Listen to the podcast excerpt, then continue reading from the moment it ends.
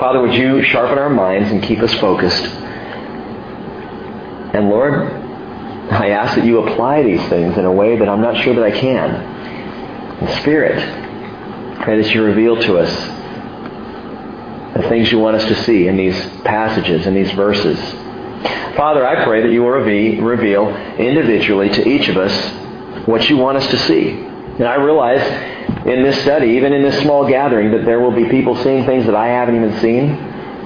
There will be people experiencing and understanding things that nobody else is. That's the wonder of your word and how you speak to us, how the word is alive and active and living and able to surgically slice into us where we need to be cut carefully so that we might be healed. And Father, I pray that you just bless this study, that your Spirit will work in us and teach us in Jesus' name. Amen. Well, we left off of verse 1 and 2 of Deuteronomy 23 last week. I want to start off there again just because it's interesting. No one who is emasculated or uh, has his male organ cut off shall enter the assembly of the Lord. It's a great place to start. No one of illegitimate birth shall enter the assembly of the Lord. None of his descendants, even to the tenth generation, shall enter the assembly of the Lord. Now there's a prohibition here. Verse 1, no male who has had what's been described here, I don't even like to say it, can enter into the assembly of the Lord. And no one of illegitimate birth can enter into the assembly of the Lord either. Why not? We're dealing with two things here. God is very serious about reproduction. He's very serious about it.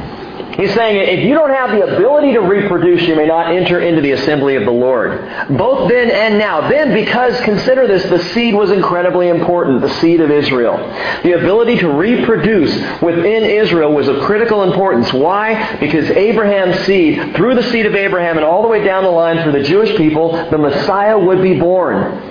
And so God put a high premium on understanding reproduction matters. It's important. Spiritually, it's the same for us today.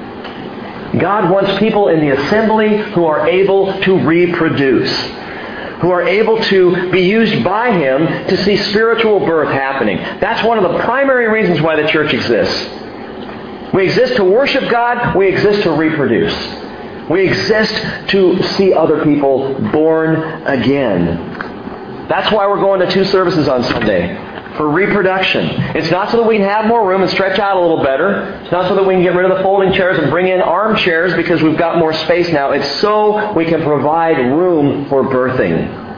Birthing what God is doing spiritually, but especially birthing new life among people who, as of tonight, are completely lost.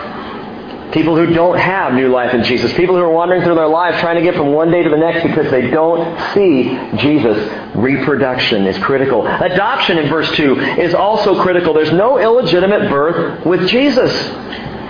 No one who comes into the family of God comes in illegitimately. There are only legitimate births, adoptions. We are all adopted as sons and daughters, legitimate sons and daughters of Christ. And so for reproduction and for adoption, this place exists. And that's where we start off tonight, but continuing on now in verse 3, it tells us no Ammonite or Moabite shall enter the assembly of the Lord. None of their descendants, even to the tenth generation, shall ever enter the assembly of the Lord. Why not? Because they did not meet you with food and water on the way when you came out of Egypt. And because they hired against you Balaam, the son of Beor, from Pethor of Mesopotamia, to curse you. Nevertheless, the Lord your God was not willing to listen to Balaam, but the Lord your God turned the curse into a blessing for you, because the Lord your God loves you.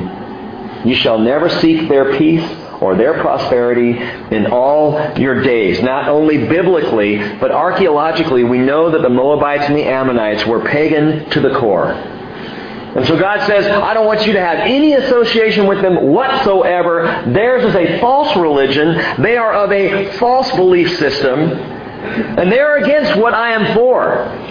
And so you have nothing to do with them. He was guarding against false religion seeping into the congregation of Israel. Now, it's easy with Ammon and Moab, but how are we to tell if someone is a false teacher? How do we guard against that? And I think about this with the bridge. I consider it often. I pray about it quite a bit. With this fellowship. Lord, protect the bridge from false teaching from seeping in. But how do we know? Because sometimes it can be so subtle. Jesus puts it this way. He says in Matthew 7:15, "Beware of false prophets who come to you in sheep's clothing, but inwardly they are ravenous wolves. You will know them by their fruit." That's how you know. That's how you can tell who a false teacher is. You will know them by their fruit. What was the fruit of Ammon and Moab? Moses tells us. Number one, they offered Israel no aid and no provision. No aid or provision. And secondly, they sought to curse Israel. Bad moves on both sides. They offered no help, no aid, no support, no backing of Israel as they came out of Egypt. And they also sought to curse Israel. And you know, there's an application to the church regarding Israel today. You've probably heard me talk about this. I hope the point gets driven home. All the way over in the book of Matthew, chapter 25, Jesus is speaking. And he talks about what's called the, um, the judgment of the nations. You might remember it as the parable of the sheep and the goats. And many Christians have read that and confused it and wondering, wondered how it works with grace. Because you read through that, and what Jesus says in essence is at the, at the time of the judgment, he's going to separate the sheep to one side, sheep on his right, goats on his left. He's going to separate them from each other. And the goats on the left are going to basically go to hell. And the sheep on the right are going to be ushered into the kingdom. What's the difference? Now, from a Christian perspective, you would think the difference would be grace. Those who are saved by grace, those who have believed in Jesus and given their lives to Him. Well, those will be the sheep, right? That's not what Jesus says. He says the sheep are the ones who saw me hungry and fed me, who saw me thirsty and gave me something to drink, who saw me naked and clothed me, who visited me in prison, who did these things. And as Jesus tells the parable, he says the sheep respond and, say, Lord, when did we see you hungry and feed you, or thirsty and give you something to drink? When did we see you naked and clothe you, or in prison and visit you? And Jesus says, I tell you the truth, to, the, to what you've done to the least of these brothers and sisters of mine, you've done it to me. So the, the criteria for getting into the kingdom is how you've treated these brothers and sisters of Jesus, not grace. Same thing with the goats. He says, because you saw me hungry and didn't feed me, because you saw me thirsty and didn't give me drink, and so on, you are cast out. And they said, well, when did that happen? Inasmuch as you did it to the least of these, my brothers, you did it to me. Now I read that parable and I say, okay, so which is it, Lord? Is it what I do? Is it my actions, my works? Feeding the hungry? Clothing the sick or the, or the naked, uh, visiting the sick? Is, is, that, is that what gets me in? Or is it grace? And the answer is, it's grace. So what is this parable about? I believe, gang, that Jesus is talking about the treatment of Israel during the time of the tribulation.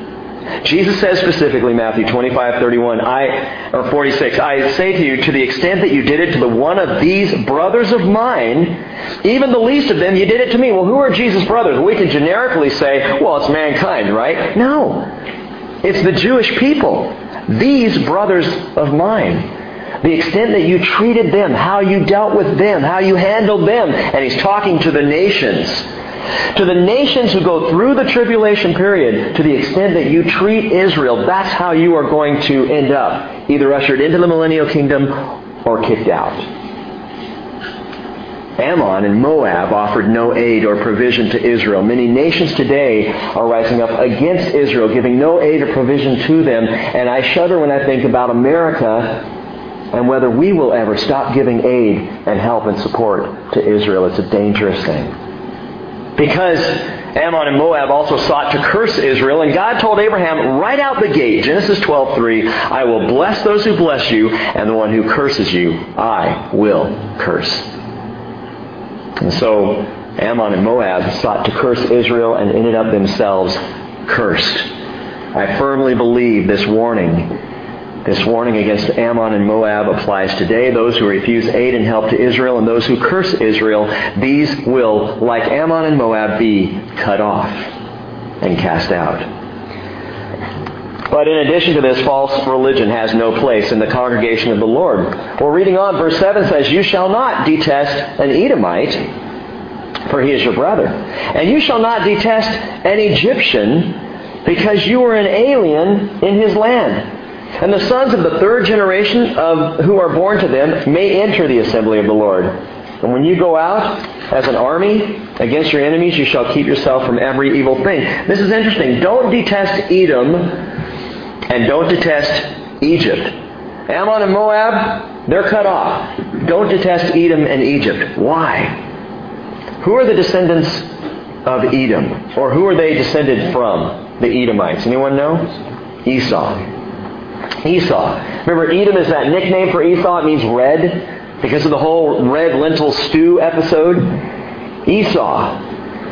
Now, what's interesting is Esau was a man's man. Back in Genesis, when we studied, when we looked at Jacob and Esau, Esau was the tough brother. He was the hunter. He was the outdoorsman. He was the stud. Jacob was the one who liked to stay home and knit. Esau was a picture and is a picture of the flesh in Scripture. And many times his name will pop up, and there's always a connection to the flesh. Because whatever he saw, he wanted. Okay, just remember that with Esau. Galatians chapter 6, verse 8. You guys with me? A little Yeah. humor there? Okay, got that? Okay, good. whatever Esau he wanted. Galatians 6, 8 tells us the one who sows to his own flesh will from the flesh reap corruption. But the one who sows to the Spirit will from the Spirit reap eternal life. So what's going on here? God says, don't, don't detest the Edomites. Don't detest the people of Esau because they're your brother. And I think we can make application to us. And that's this. Listen carefully. Edom is your brother. Don't detest him. God doesn't say cut off the flesh. He says don't crave the flesh. Don't cut off the flesh. Just don't crave the flesh. Let me explain what I mean by that. We are in the flesh, you and I. And we have the Spirit of Christ. We have the mind of Christ, Paul says. And we have His Spirit indwelling us, but we are still in the flesh. We are fleshly beings. We wander around and we live in this fleshly body, at least until the change comes when Jesus calls us up. But right now we are still in the flesh. Romans chapter 8 verse 5 says, Those who are according to the flesh set their minds on the things of the flesh, but those who are according to the Spirit, the things of the Spirit. For the mindset on the flesh is death, but the mindset on the Spirit is life and peace. And I believe God would say to us right now, don't crave the flesh, but don't cut it off either. Don't detest the Edomite. That is, don't hate the flesh. If I hate the flesh, as happens a lot in the church, what ends up happening is I fail miserably at incarnational ministry. What in the world am I talking about? Incarnational ministry. Jesus said in Matthew 11, 18, John came neither eating nor drinking, and they say he has a demon. The Son of Man came eating and drinking, and they say, Behold, a gluttonous man and a drunkard, a friend of tax collectors and sinners. Yet wisdom is vindicated by our deeds. You see, the Jewish people got real upset with Jesus. First, they got upset with John, saying he's too pure, he's too different, he's too outrageous. And then they got upset with Jesus, saying he is too much like the common man. He's hanging out with the tax collectors, he is with the sinners. He's walking out of the door of a party where we know drinking was going on. Because Jesus, listen, didn't despise the flesh. He didn't detest the flesh. As a matter of fact, and this is incarnation, the Word became flesh and dwelt among us. Now, Jesus didn't crave the flesh, and the Bible tells us very specifically don't set your mind on the flesh, but don't detest the flesh either. See, we here tonight are brothers and sisters in the Lord Jesus, but we also have brothers and sisters who are in the flesh as well, don't we? Who don't know the Lord, who don't have the Spirit.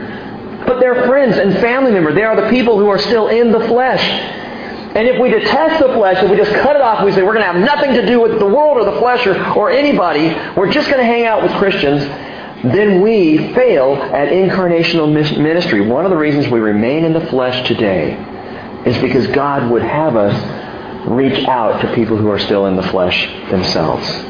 It's incarnational ministry. It's meeting people simply where they are. And that's exactly what Jesus did, becoming flesh and dwelling among us. And the verse says, and we saw his glory, John 1.14, the glory as of the only begotten from the Father, full of grace and truth. Incarnational ministry, gang, is the honest wearing of the flesh. It's not becoming puffed up by religion, but remembering, remembering what life was like without the Spirit. It's remembering when we were in the flesh, and because of that memory, having a compassion for those in the flesh, for the Edomite, for those around us. To look out and say, man, instead of going, he's the enemy, he's the jerk, he, he's the one who's set against me, saying, she's the hostage. He's the one who's hurting. She's the one who doesn't have Christ. He's the one who's hopeless. Don't detest the flesh. Don't crave the flesh. But gang, if we detest the flesh, we'll drive people away. And if we crave the flesh, we won't reflect the glory of Jesus. So we don't crave the flesh, we crave the spirit, but we also have a compassion for the flesh. Now Egypt.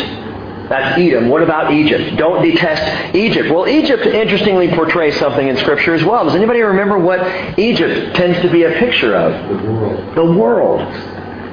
Egypt is always a picture of the world as you walk through Scripture. So we've already looked at the flesh. What about the world? Egypt, the world, is your temporary dwelling. My temporary dwelling. God says, don't, don't cut off, don't detest the Egyptians, because remember, you were aliens in His land. Yeah, but Lord, didn't Egypt enslave Israel? Well, yeah, eventually. But for a lot of the time, during that 400 years, they were actually pretty well treated. They were given the best of the land. Goshen in Egypt, was like paradise. It was some of the best land available. And that's where God made sure Israel went in the beginning of the 400 year stay there. They sojourned there. They were foreigners and aliens there. And so the Lord says, don't cut off, don't cast out, don't detest the Egyptian. You are aliens, sojourners, foreigners, which describes us exactly. We are those who are in the world, but not of the world. Don't detest the world. Oh, don't live for the world or in the world or cling to the world, but understand that as long as we dwell here, our calling, again, is to make foreigners out of everyone else who right now is settling in this world. To invite them to join us on the sojourn as aliens. Live in such a way that the citizens of this world might become sojourners with you. Now, moving on, this next section I just prefer to scoot right on by. but we're going verse by verse, so we're going to deal with it. Going on to verse 10. If there is among you any man who is unclean because of a nocturnal emission, then he must go outside the camp. He may not re-enter the camp. Verse 11, But it shall be when evening approaches, he shall bathe himself with water, and at sundown he may re-enter the camp. Isn't that a great way to, to put it? Nocturnal emission. It, it, it sounds so just not gross. Let's think about it. But verse 12 going on says, You shall also have a place outside the camp, and go there, and you shall have a spade among your tools, and it shall be when you sit down outside, you shall dig with it, and you shall turn to cover up your excrement. It's amazing what God covers in Scripture, isn't it? Verse 14. Since the Lord your God walks in the midst of your camp to deliver you and to defeat your enemies before you, therefore your camp must be holy, and he must not see anything indecent among you, or he will turn away from you. The Bible deals with everything. But you need to understand something about this, and it's important that it's here. We're going to take a moment to consider this. In that day and age, when you had to go, you went. It didn't matter where. The idea of hygiene was not understood, even in the days of Rome. And those of you who, who travel to Israel, and by the way, there's still room on the trip, so if you're interested in going, please talk to me quickly. But those of you who are going to Israel, we're going to go to a place, Bet Shan, which is an amazing, the largest archaeological find in all of Israel. And what it is is a Roman city. It's one of the ten cities of the Decapolis. And you're going to be able to see the main thoroughfare. And they've actually stood back up the, the Roman pillars and columns that went down that. It's, it's an amazing sight. You'll stand up in front of it and look out across this thing, and, and it's incredible. And there's a Roman Colosseum there, and there's, there's a Roman amphitheater there, and there's a Roman public bathroom. And if you go in, you'll see this. There's, there's a wall, and sticking out of the wall are these little ivory seats with space in between. And what you would do is go into the public bathroom, men, women, it didn't matter, and you just have a seat. Kind of put one cheek on each one of the little ivory things sticking out there, and you'd, you'd use it. You just go right there. I mean, it was pretty crude. Now, what's amazing is they actually had running water in these things. It was a trough underneath the seat that ran all the way from the high end of the bathroom down to the low end, and the seats went all the way along that wall. So if you're the guy sitting at the very end, it's uh-huh. not a good place to be. But that was considered hygiene, and that was, that was high class hygiene in the day of Rome. Back in the days of, of Israel, the earlier days, it was just you go when you got to go. And it wasn't clean, and disease came up out of it.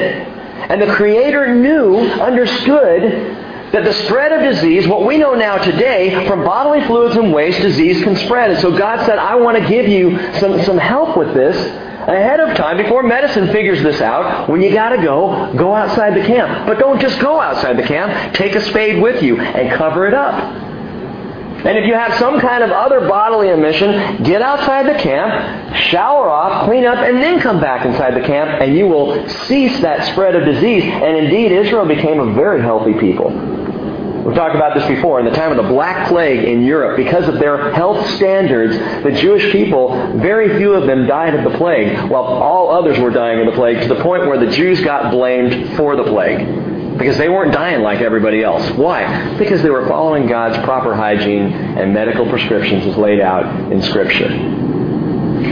It amazes me that God cares about a people so much, He will even talk about going to the bathroom so that they will be protected. And in that context, it's amazing. We went to Honduras, took a group of kids there four different times. And the third time we went and our primary task was to build latrines. We would go to, into these villages and go to each one of the little homes and we kind of break up into teams and begin to dig. And we had to dig a hole that was roughly 10 feet deep, 5 foot square, fill the bottom of it with rocks, fill a little bit more in, fill some more rocks, and literally dig and build a, a latrine because the biggest problem that they had in, in the um, in central Honduras, among the jungles there, was lack of proper hygiene and a lot of sickness and illness, most of it coming from the unclean use of going to the bathroom. So we went to build these latrines, and I'll never forget this. First day out, we're walking out to the place where they want us to build it, and they show us this place, and, and some of my kids came up and said, hey, look at this, Rick, corn cobs. They found these little dried up corn cobs on the ground, and our, our guide said, uh, you don't want to touch those because they use those like you use toilet paper. The kids quickly drop him, and I've never looked at corn on the cob the same way since. But ultimately, gang, ultimately this is all about holiness, cleanliness. God equates this physical cleanliness and hygiene, he equates it then to holiness. Moses says in verse 14, since the Lord your God walks in the midst of your camp to deliver you and to defeat your enemies before you. Therefore your camp must be holy. And he must not see anything indecent among you, or he will turn away from you. So Moses says, keep it clean, gang. And spiritually he would say the same to us. Keep it clean.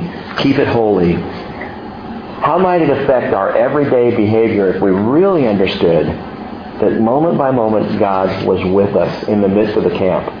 that He walked with us. I believe it would change a lot of our behavior and attitudes, just that awareness. Not, not a fear or a guilt, oh no, the Lord's, He's watching me, but knowing He walks beside me, spending my time with Him. The people I associate with, the movies that I go to, the books that I read, the music I listen to, all of these things would be impacted knowing that the Lord is in the camp. He's right there. He's with me every moment of the day. And truth is, He is. Now Moses continues on with laws of compassion and relationship in verse 15.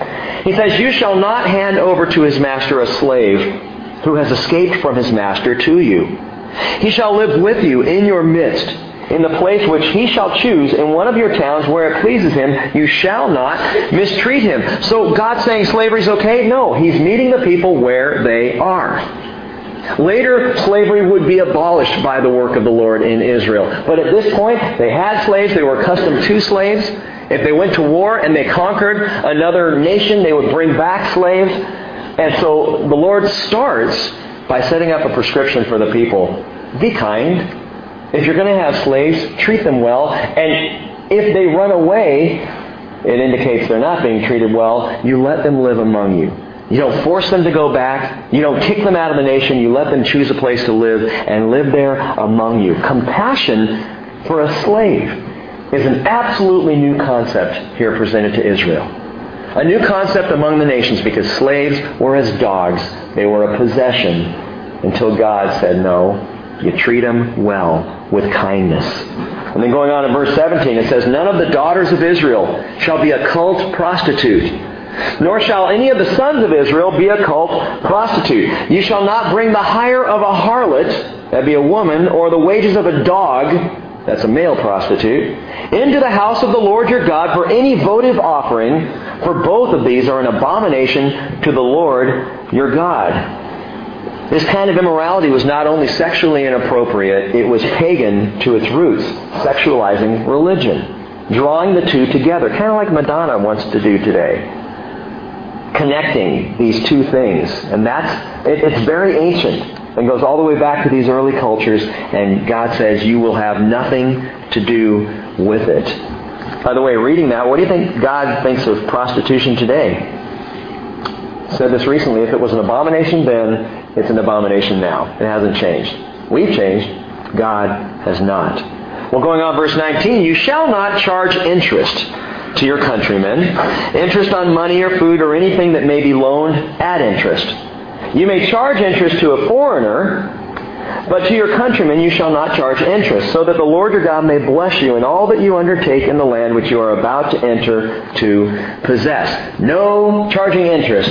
Brothers, sisters, family, countrymen. You might think, well, why, why not? I mean, you have a friend in need, you give him a loan, it's kind of you. Why not make a little something off of it? After all, you're going to have to take it out of the bank to give it to him anyway, and you might be losing interest on it anyway, and the Lord understands that, and He would say, Look, my economy is not like your economy. You think with numbers a certain way. You're trying to protect your bankroll. I've got a better way. How about letting me protect your bankroll? How about you be giving and I'll provide for you?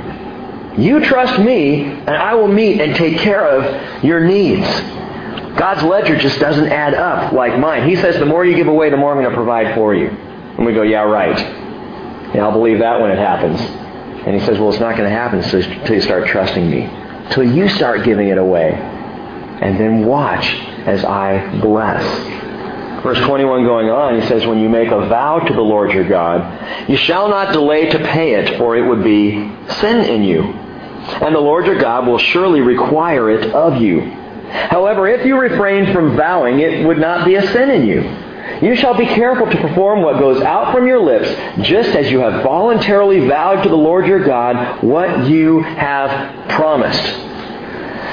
God says not keeping a vow has the same effect as sin. Now, to Israel, it was sin. If they made a vow, Lord, I promise I'm going to do this for you, and they didn't follow through, it was sin. Period. But it's interesting because as I process this, it has the same effect as sin. Making a vow to the Lord and not keeping it does what sin does. It separates you from God. The moment I say, Lord, I'm going to do this, and I don't follow through, I begin to feel that, that guilt and find myself backing away. Jesus says it this way. He said Matthew 5:33, "The ancients were told that you shall not make false vows, but shall fulfill your vows to the Lord." And he's quoting Deuteronomy here. And Jesus said, But I say to you, make no oath at all, either by heaven, for it is the throne of God, or by the earth, for it is the footstool of his feet, or by Jerusalem, for it is the city of the great king. Nor shall you make an oath by your head, for you cannot make one hair white or black. But let your, I know some of you are thinking your teenagers can make your hair white or black, but let your statement, Jesus says, be yes, yes, or no, no. Anything beyond these is of evil. Why? Why is this whole vow thing so important? So I make a vow and I don't follow through. We understand each other, Lord, don't we?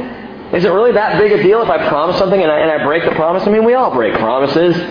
None of us can keep everything that we said. Gang, when we vow something to the Lord and don't follow through, we build a wall of separation between us and the Lord, and He knows this. He would rather we not do anything at all, not make any kind of vow, then make a vow and not follow through. And, and I'm not asking for a show of hands, but think about it. Have you ever done that? Have you ever said, Lord, if you get me out of this situation, Lord, if you would just provide for this financial crisis, I'm going to start tithing immediately. Lord, if you'll do this, I'll respond in this way. And God provides. And after the fact, you don't follow through. And I know this well because I've experienced it in my life. God gets me out and I don't follow through in tithing. And suddenly, I start feeling kind of embarrassed. Suddenly, every time the pastor mentions giving or tithing, I start to go, And I check out for a few minutes. And I become distant from the Lord. And Jesus would say to each of us, I would rather you stick close to me and not make vows. Let your yes be yes and your no be no. Than make some grandiose, wonderful vow that will end up hurting our relationship. Our relationship, the Lord says, is more important than your sense of vows. So just keep it simple. Now this has huge, huge significance for Israel. Massive. Because the whole of Israel made a huge vow to the Lord.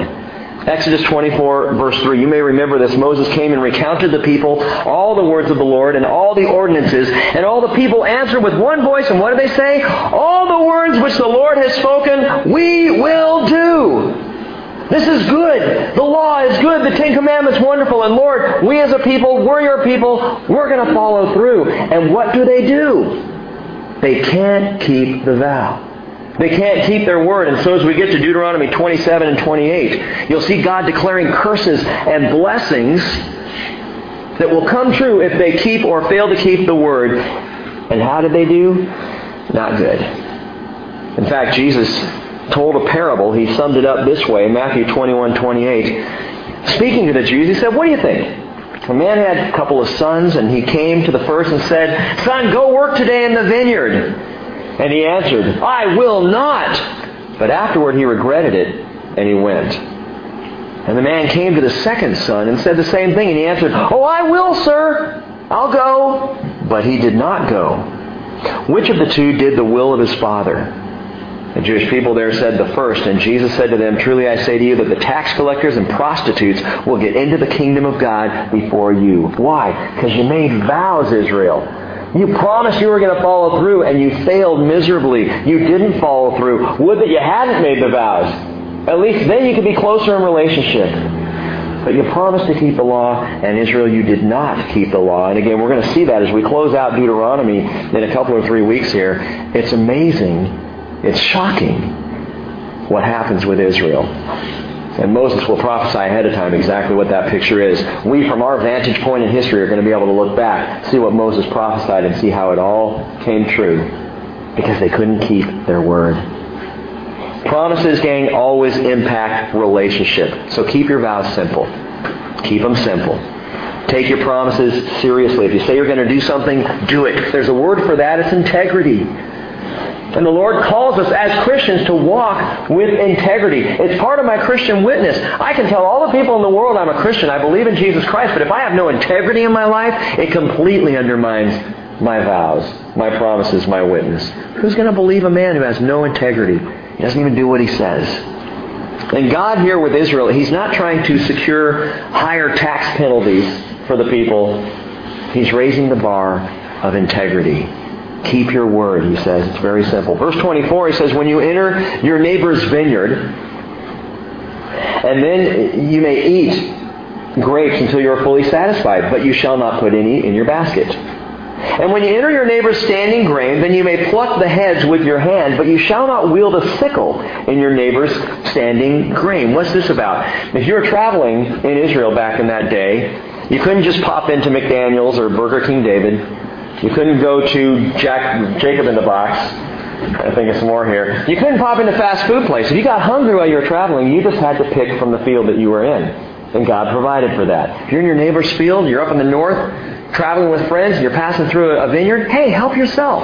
Have some lunch. You can have some of the grapes. That is allowed. But don't bring your basket and start picking your neighbor clean. Don't go into your neighbor's field of wheat and take a sickle and begin cutting it down and, and hauling it off. Because that's stealing. And I don't want to see this happening. And in essence, the Lord is just saying here, through Moses, He's just saying, be kind to each other. Be honest. Have integrity. It's very simple. In fact, as the laws continue in chapter 24, it has to do with, with kindness. And right now, we're going we're to pause for a second in chapter 24 and look at a very serious issue, and that's the issue of divorce. Verse 1. When a man takes a wife and marries her, and it happens that she finds no favor in his eye because she has found some, he has found some indecency in her, and he writes her a certificate of divorce and puts it in her hand and sends her out from his house. And she leaves his house and goes and becomes another man's wife. And if the latter husband turns against her and writes her a certificate of divorce and puts it in her hand and sends her out of his house, or if the latter husband dies who took her to be his wife, then the former husband who sent her away is not allowed to take her again to be his wife since she has been defiled.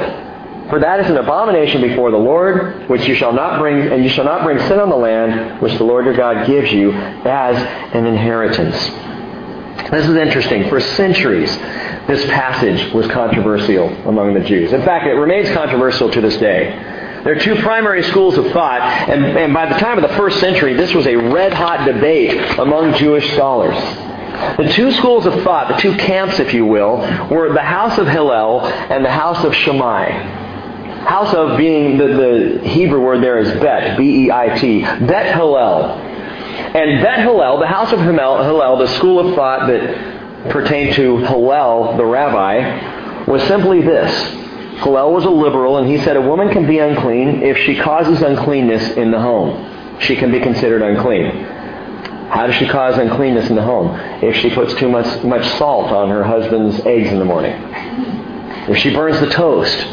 If she does something in the home that the husband doesn't find appealing or is upset by or doesn't like, he can call that unclean, and she is unclean, according to Hillel. And he can send her out.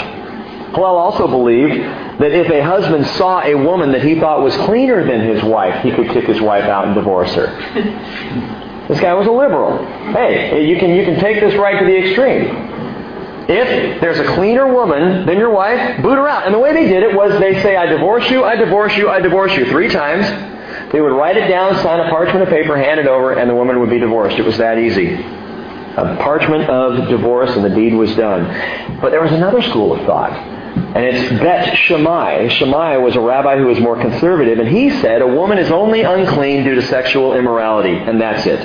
If there's an affair, if there's adultery, if there's sexual immorality, the woman is unclean, and for that reason, a divorce can happen. The husband has the right to divorce, but for no other reason. And these two camps went back and forth and debated and argued about this. Thank goodness Jesus came along. Because trying to understand life through the mind of man only gets frustrating. There are 300 differences of opinion between these two houses in the Talmud. Going back and forth. Hillel states this, but Shammai states this, but Hillel states this, but Shammai states this. And if I was Jewish reading the Talmud today, I'd go, I don't know who to believe.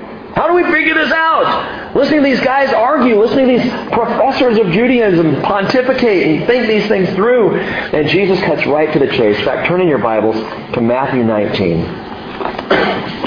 I am so thankful that we have the Word to go to. Because honestly, if we had to figure it out for ourselves, our elders, we've been discussing um, deacons.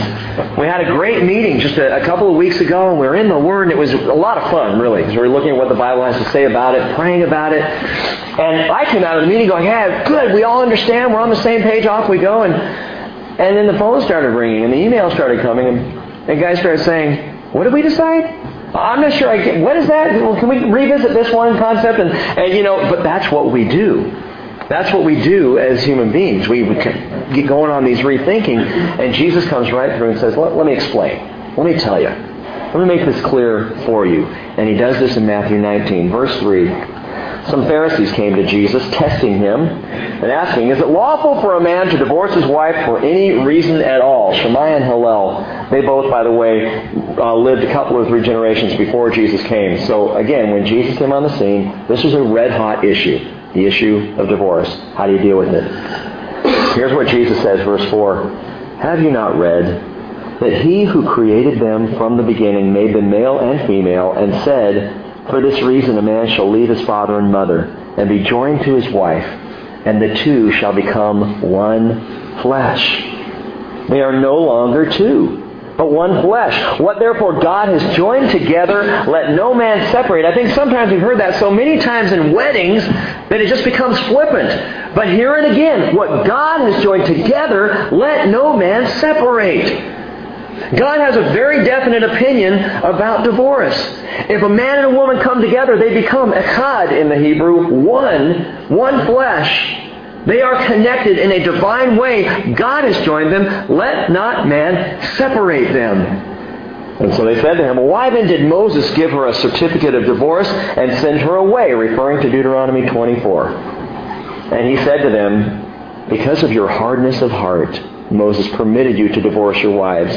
But from the beginning, it has not been this way. And I say to you, whoever divorces his wife except for sexual immorality, it says immorality, but the word is literally fornication or adultery, and marries another woman commits adultery. So Jesus sided with, sided with Rabbi Shammai, and that's where we know the answer. Shammai was right. Hillel was wrong. But divorce, gang, going back to Deuteronomy, divorce becomes inevitable, Jesus says, when the heart becomes hard. It's because your hearts get hard that God allowed for divorce. It's because your heart dries up. Your love goes away. You begin to think more of yourself, and the divorce can happen.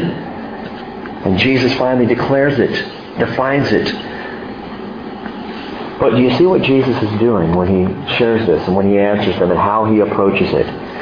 He bypasses, and I love this about the way Jesus teaches, he bypasses the intellectual debate. He doesn't get into a war of words. He doesn't start quoting Hillel or Shammai or pitting them against each other. He doesn't respond with all kinds. He just takes them right back to the very beginning, to God's standard. What was it like at the beginning? How did God do it? What did God set up as the pattern? What is the plan? Look at that. Go back to Eden. One woman for one man for one life. That's God's design. And even when it's tough, it's still the best way to go, Jesus says. So you might say, well, you're saying if a, if a person divorces, then according to Jesus, according to Moses, according to the Word, they sin. Yes. Divorce is sin. Of course, we've all sinned, haven't we? It's so easy to talk about other people's sins because it takes all the heat off of me. I can stand back and I can and I can point out the sins of other people, things that I don't struggle with, things that have not. Ha- I've never been divorced. My wife and I have a very healthy marriage today. We've had our struggles like anybody. But it's easy for me to stand up and say, divorce is sin, and if you're divorced, you are living in sin. You are in the, the process of sin. Churches teach that, by the way. You may be familiar even with that theology. Maybe you even embrace that theology. I hope you don't. But the fact that once a person is divorced, they are in the state of divorce the rest of their life, and if they try to remarry or do anything else, they sin again, and it's just a continual state of sin because they've been divorced. That is not what the Bible teaches. Divorce is sin, yes, but there is only one unpardonable, one, one unpardonable, unforgivable sin. One, and that's the blasphemy of the Holy Spirit. I don't see divorce listed as unpardonable, unforgivable. We all sin. We all fall short of the glory of God. There is no distinction, Paul says in Romans 3.23. We've all sinned. So does that make divorce okay? No, it doesn't. It's still sin. But Jesus' concern always goes deeper than outward behavior. His concern is for the heart. Which is why he says it's because of hardness of heart that Moses gave you the, the, the certificate of divorce. Hardness of heart. Jesus doesn't want you to have a hard heart. Doesn't want you to go through that heart attack relationally. And those of you who have been divorced, you know how painful it is. I have never talked to someone who was divorced who said it was a good decision. There are those who have said it was a hard life, it was difficult, I'm probably better off now, but there still is connection and pain associated with it that never goes away. You still have to deal with the person because there was a connection in the first place. I've never yet met a person who's gone through a divorce who would recommend it to another person. Oh yeah, it was great. We're closer now, actually. Life's better. And the, and then the way our kids dealt with it and we all got it was wonderful. I tell everyone, go out and get married and get divorced because it's a good thing. No one says that. It's painful and difficult and hurtful. And as a matter of fact, back in our chapter, back in chapter 24, Moses explains what a mess it can be. The woman gets divorced and she leaves her husband's house and marries another man and then he decides he wants to divorce her. Now she's divorced twice, which often happens. Once there's divorce, it's easier to divorce the second, third, on down the line. And now she's out, and, and her first husband says, Well, I kind of like her again, so I'm going to try and take her back. And Moses says, It just gets to be a big mess. And as a matter of fact, he says to the woman, to the man, You can't go back to that first marriage. Why? It's dead. It's dead. Don't go back and try and reclaim that. You know, it's interesting. I, I've talked with more than more than one Christian person who has gone through divorce and who has asked this question: divorced, remarried, has asked this question. They came to Christ maybe after the fact and said, Should I now divorce my second husband and go back and be with my first husband to make it right? According to Moses, that first marriage is dead. Why would you want to dig it up? You don't go back there and, and try and start digging up and reviving it. Jesus says, okay, you sinned. Go your way and sin no more. Let it go. It is now past tense. Well, Rick, are you saying the divorced couple can't get back together? Well, there is a word for bringing something dead back to life. It's resurrection. And it's a miracle. And God can do it. However, too often Christians will go digging in the cemetery of a past broken marriage to try and make something right out of a sense of false guilt or stale obligation. And Moses would say, you let it lie. You don't try and go back and, and fix that mess. Now on a lighter note, verse 5 says, when a man takes a new wife, he shall not go out with the army, nor be charged with any duty. He shall be free at home one year, and shall give happiness to his wife, whom he has taken. And we talked about this as one of the exemptions of warfare. If you're newlywed, you get a year off just to be home with your wife. Now, I really like the King James translation of this verse. Let me read it to you. Deuteronomy 24, 5 says, He shall be free at home one year, and shall cheer up his wife, which he has taken. I guess she needs cheering up once she realizes who she married. so it's a great principle, though. It's taking that first year of marriage, and I would encourage those of you who have kids who are toward the marrying age to tell them, let that first year be a year of focus. Put the marriage first. I encourage young couples, man, don't go out, get married your first year, and immediately dive into the workforce or immediately dive into some heavy schooling. Let the marriage be the focus of the first year. Get grounded, get solid in the relationship, and then pursue other interests as your marriage strengthens and grows. So, you're free at home. Cheer up your wife. Stay with her for a year. Now, for the next several laws, again, I remind you the fifth fruit of the Spirit, which is played out in all the rest of these laws, and that is simply kindness. Now, something about kindness. I was thinking about just this word. This is one Satan has worked really hard to render as wimpy and lame and spineless. Oh, he's so kind. What man among us really wants to be known of as kind? He's a, he's a kind man. He's a gentle man. It's not a real manly sounding word, and yet it describes and defines the Spirit of God. Kindness. Treat each other well. Paul says Ephesians 4:32, "Be kind to one another and tender-hearted, forgiving each other just as God in Christ has also forgiven you." So keep that in mind, kindness. Verse 6 going on says, "No one shall take a hand mill or an upper millstone in pledge, for he would be taking a life in pledge." What's this talking about? In pledge means to take something in collateral.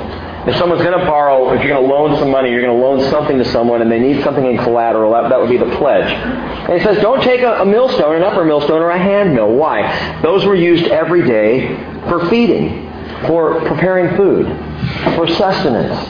Don't take something that the person needs to survive. Now, to take something in pledge, again, it means collateral.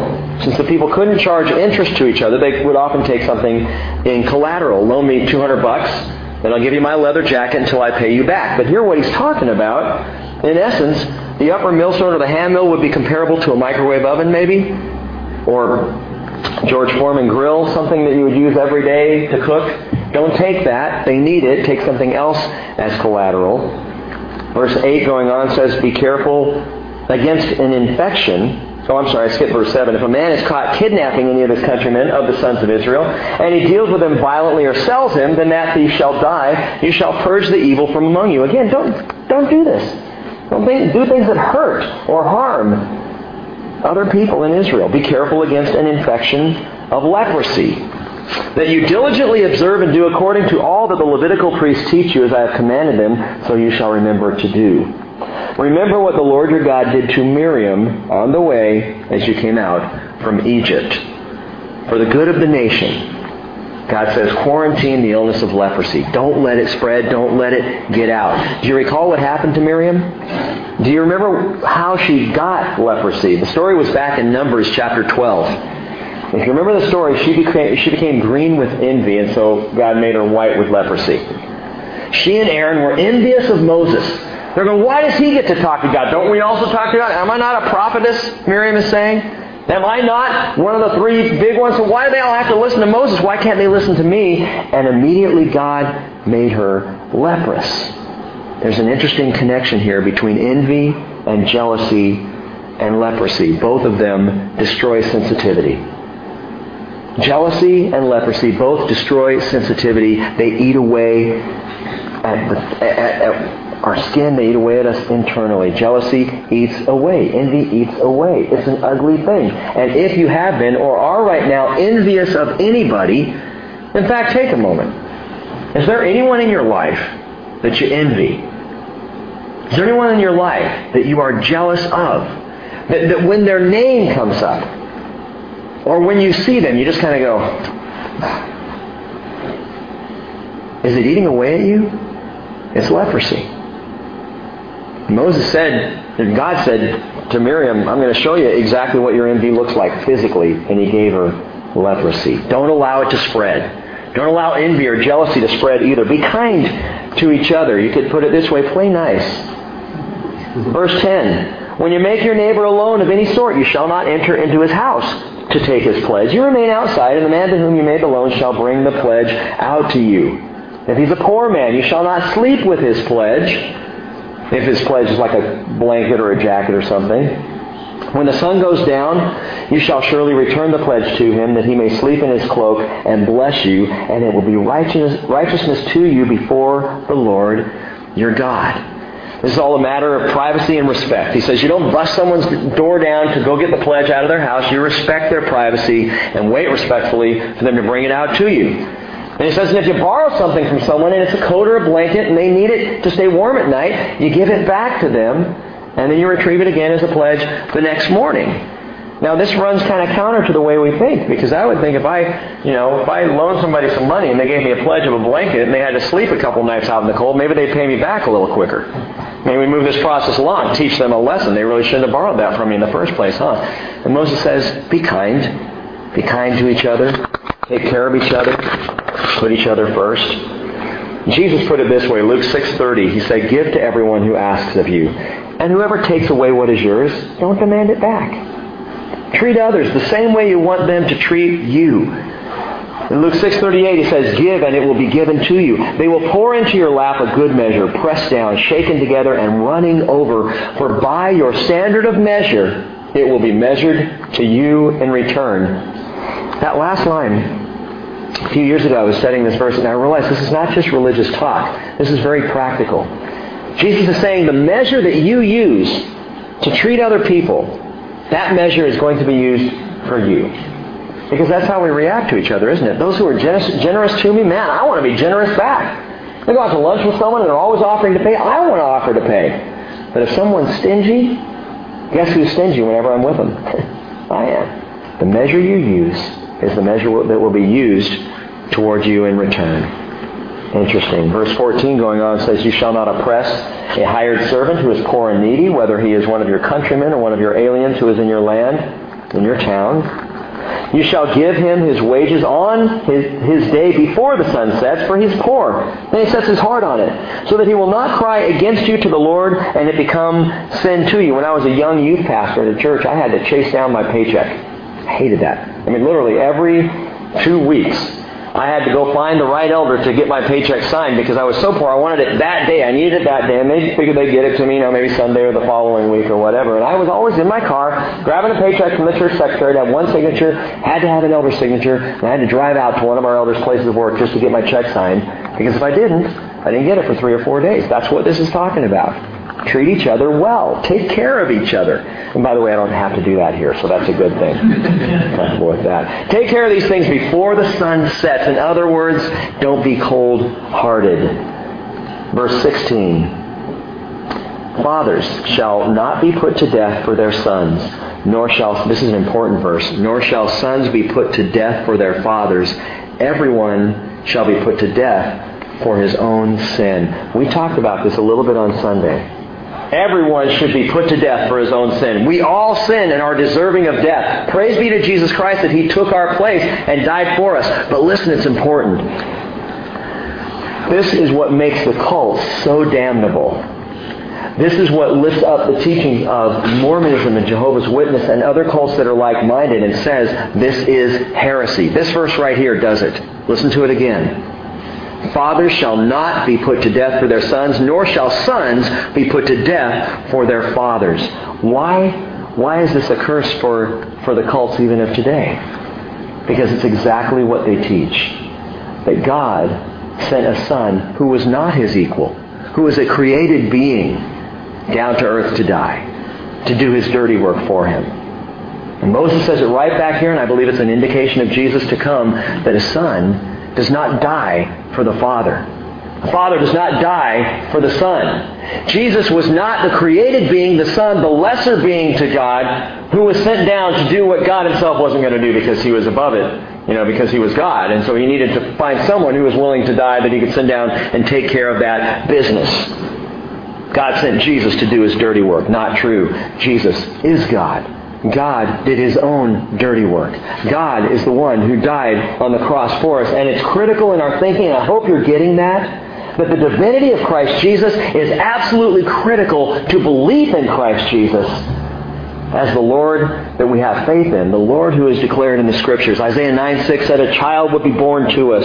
A son will be given to us, and the government will rest on his shoulders, and his name will be called Wonderful Counselor, Mighty God, Eternal Father, Prince of Peace. This Jesus Christ, this Son given to us, would also be called Eternal Father. Why? Because He and the Father, John 10:30 tells us, are one. Jesus and the Father are one. 1 Timothy 3:16 says without controversy, great is the mystery of godliness. God was manifest in the flesh, justified in the spirit, seen of angels, preached unto the Gentiles, believed on in the world and received up into glory. Who was? God was. 2 Corinthians 5:19 if this isn't clear enough I don't know what else is. Paul said God was in Christ reconciling the world to himself. He didn't send his son to die for him because the son doesn't die in the place of a father according to his own law. Only God died in our place on that cross. The whole basis, gang, for kindly living is the kindness, the kindness of God. Verse 17 says, You shall not pervert the justice due to an alien or an orphan or take a widow's garment in pledge. You shall remember that you were a slave in Egypt and that the Lord your God redeemed you from there. Therefore I am commanding you to do this thing. When you reap your harvest in your field and have forgotten a sheep in the field, you shall not go back and get it. It shall be for the alien, for the orphan, for the widow you might notice a theme here. In order that the Lord your God may bless you in all the work of your hands. When you beat your olive tree, you shall not go over the boughs again. What's left, it's for the alien and the orphan and the widow. And when you gather the grapes of your vineyard, you shall not go over it again. It shall be for the alien, the orphan, and the widow. You shall remember that you were a slave in the land of Egypt. Therefore, I am commanding you to do this thing. The Lord says. It's His kindness. The whole basis for our kindness is God's kindness. He says, Remember, I brought you out of Egypt. You were slaves there. Because of that, you treat the alien and the orphan and the widow and those who have nothing. You treat them well. You take care of each other. You be kind to each other because I was kind first to you. Paul says in Romans 2 4, applying it to us, do you think lightly of the riches of his kindness? And tolerance and patience, not knowing that the kindness of God leads you to repentance. And this is why James makes the connection between pure religion and our treatment of widows and orphans. He says in James 1:27, "Pure and undefiled religion in the sight of our God and Father is this: to visit orphans and widows in their distress, and to keep oneself unstained by the world. We're going on quickly. Chapter 25 says, verse 1 If there is a dispute between men, and they decide to. Okay, this gets interesting. If there's a dispute between men and they decide to go to court, and the judges decide their case, and they justify the righteous and condemn the wicked, then it shall be if the wicked man deserves to be beaten, the judge shall then make him lie down and be beaten in his presence with the number of stripes according to his guilt. Okay, this is not the verse I was thinking it was. That's coming up in a minute. It says he may beat him forty times, but no more, so that he does not beat him with many more stripes than these, and your brother is not degraded in your eyes. Guilt in the case of a minor crime, not a crime deserving of death, but a minor crime, declared a public beating. And it was done with a stick across the back. We read about it in Proverbs 10.13. Talks about the fool being struck across the back with a stick. But it was done publicly. Now, something like this, in fact, several, just a few years ago, you remember there was a, a boy who was caught um, doing something in China and they caned him for it? And there was an absolute uproar and outrage in America over the caning of this young man. I think for. Um, tagging cars. He was tagging cars. Now, what do you think would have happened to the whole kind of culture of tagging that was going on in America in that time if we had employed a law like caning? Tag a car, you get beaten publicly. I bet a lot of the tagging probably would have stopped. So, Rick, you're for public beating? Absolutely. It works well with my kids. No. the idea here, though, is a deterrent. Discipline and punishment as a deterrent. God is saying, I'm going to set this up. And as we talked about Sunday, even the death penalty was set up as a deterrent. Not because God wanted people beaten or killed, but because if we understand the severity of the crime, we might choose not to commit the crime. And parents, you know this. I've seen this happen with my kids over and over. When one kid is punished, it is amazing how nice the other kids suddenly become. Oh, they're just so. Dad, can I help you with the dishes? You know, just after one of the other kids was spanked, and they're uh, they're all, and, and even the one who got spanked. It's incredible how quickly they turn around. Now, now Corey's 16, and I don't spank him anymore because it could end up hurting me. But it, it's, it's this concept of deterrent discipline that God is laying down here. And it's one reason why our penal system simply does not work. Did you know that it costs more to incarcerate a person in prison for one year than it costs to send a man to Harvard? That's what our taxes are going to. To keep someone in prison, feed them, clothe them, meet the needs of having them in prison, we could send them to Harvard and give them an education. Maybe we should consider doing that. I don't know. Something's just messed up. No, I'm not personally into beatings, but we have lost the value of clear lines and real discipline and legitimate punishment, and that's all God is doing here. In fact, He's showing some mercy. He's saying you beat him with a stick, but no more than 40 times, and that's your worst case scenario. You make sure you don't go over that. And the Jews took it so seriously they called it the 39 lashes less one. Paul refers to it, 2 Corinthians 11:24. He says, "From the Jews five times I received 40 stripes save one." The Jews were so careful with this law, they didn't want to go over 40, so they would count up to 39 and stop, just in case. Give themselves a leeway of one, uh, of one stripe. Which is why in the Bible, 39 is the number of mercy. And 40 is the, is the number of judgment. And you'll see that over and over in the Bible 40, the number of judgment. Well, verse 4 says, You shall not muzzle the ox while he is threshing. Paul draws off of that in 1 Corinthians 9 9, and he applies it to the pastor or teacher who feeds the flock. And he says it's all right that they are salaried, that they're not starved as, as, a pastor, that they are, they are worth their wages. You take care of them. In fact, when Paul is describing, he says God's not concerned about an ox. That's not what he's talking about. It's not the big deal. It's an example when someone is working, especially working for the Lord, don't deny them their wages.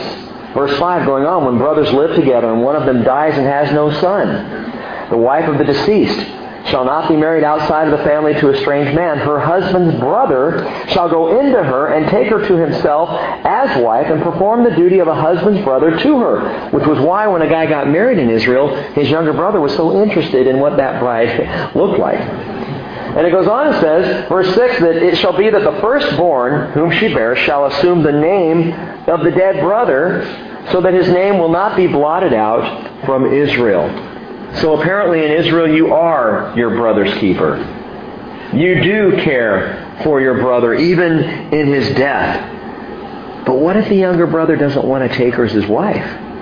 What if he doesn't want to have anything to do with her? Well, interesting he goes on and, says, Moses says, verse 7, if a man does not desire to take his brother's wife, then his brother's wife shall go up to the gate to the elders and say, My husband's brother refuses to establish a name for his brother in Israel, and, and he is not willing to perform the duty of a husband's brother to me. And then the elders of the city shall summon him and speak to him. And if he persists, say, I do not desire, and says, I do not desire to take her. Watch this.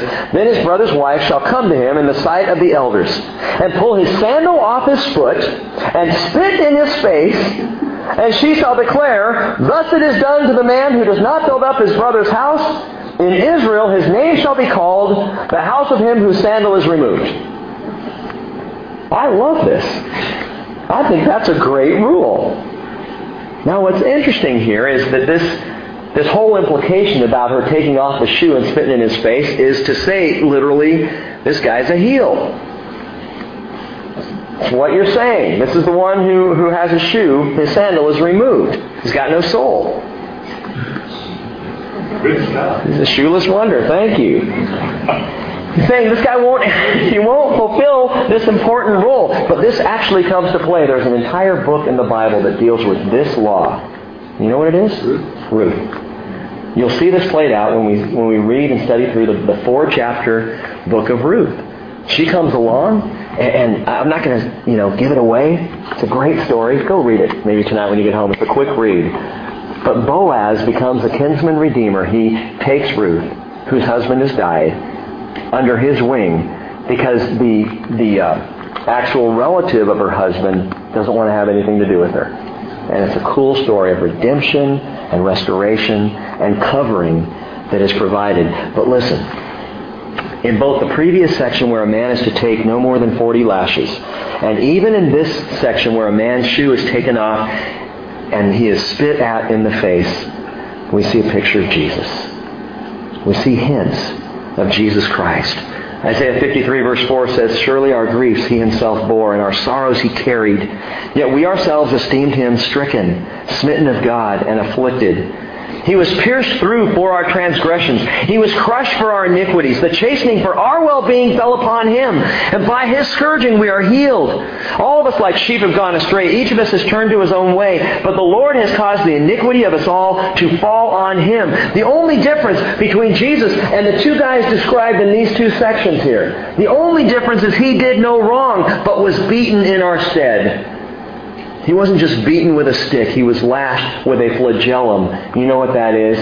Strips of leather with pieces of bone and metal and wood wrapped into leather so that when it went across his back, it was dragged off his back, taking the flesh with it. And Jesus, Jesus didn't refuse his wife. No, he came for his wife, the bride, the church.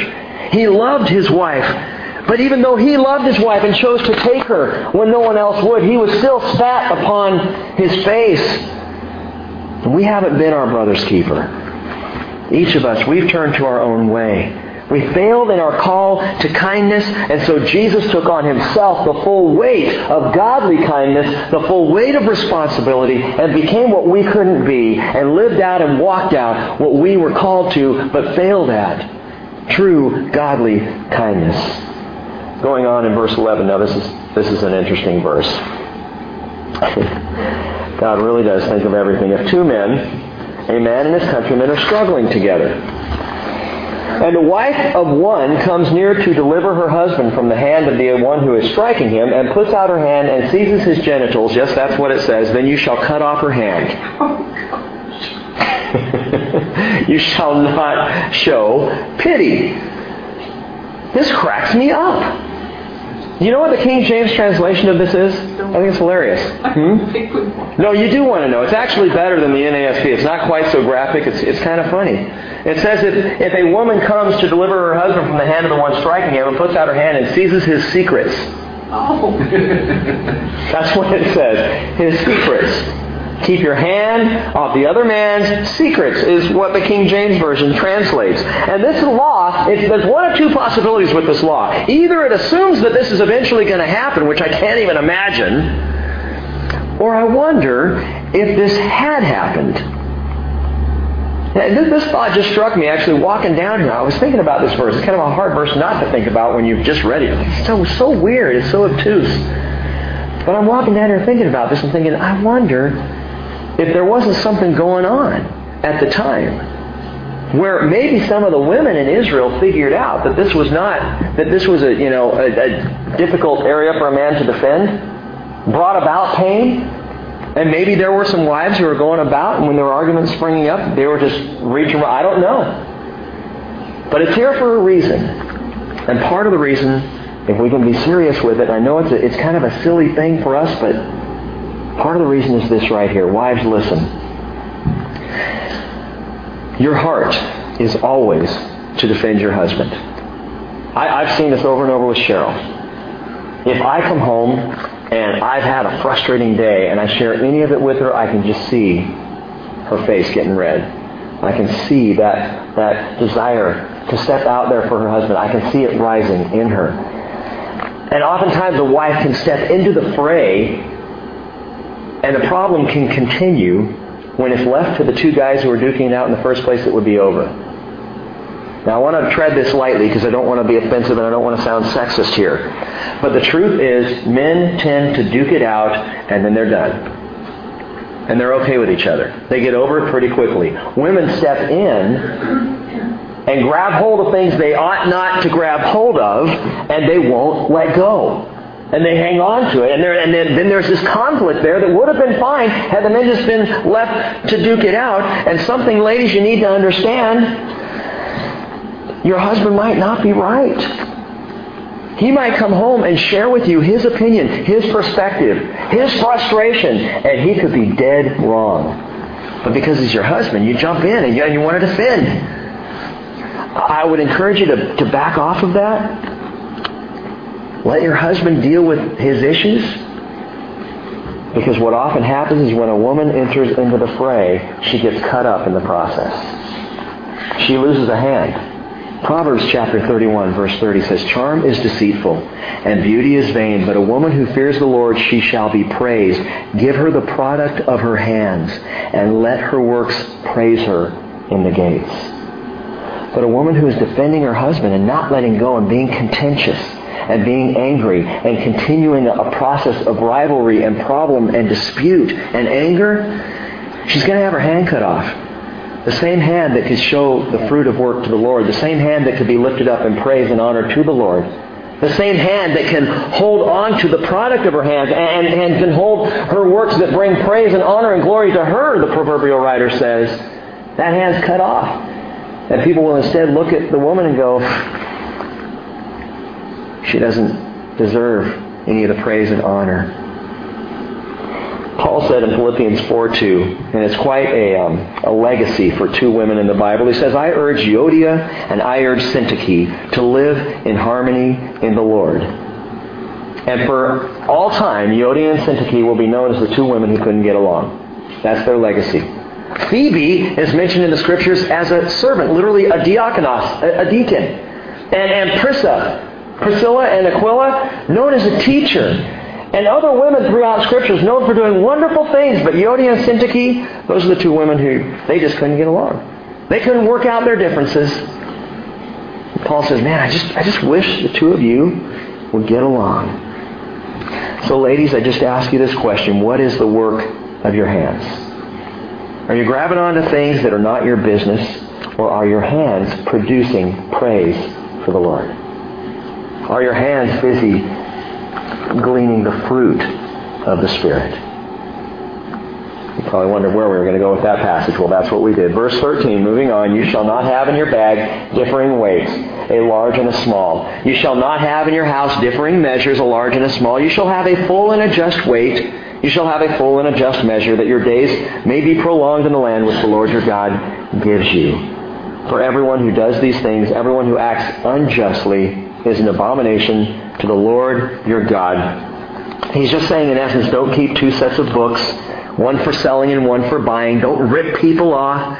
Don't talk out of both sides of your mouth. Just be kind to each other. Be fair and be just and be honest and be good. And we're going to finish up the rest of this chapter on Sunday morning. So we'll stop for tonight. And Father, I just pray as we move through all these laws very quickly, Lord, covering three chapters tonight, that you will um, invest in us those words that apply to us specifically.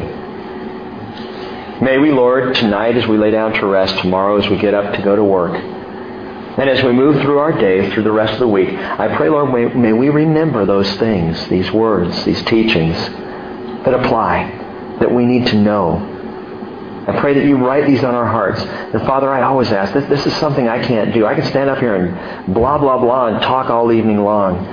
Only you, Father, can write your word on our hearts, can bring it to mind tomorrow or the next day or the next. And so I ask, Lord, by your Spirit, by your power, that you would again invest your words into our lives and our hearts. Speak to us what we need to hear. And Father, I pray blessing for this family and this fellowship in Christ Jesus. And it's in his name that I pray. Amen. Amen. Amazing stuff. in this book. Incredible things. I, I, I never cease to be amazed at what God is not afraid to deal with. And I guess the encouragement and the reminder for all of us is that there's nothing in your life that is untouchable to God. There's nothing He's afraid to deal with. There's nothing you've dealt with or, or there's no sin that you've committed that scares Him away. He's your Father and He loves you and He wants to get involved.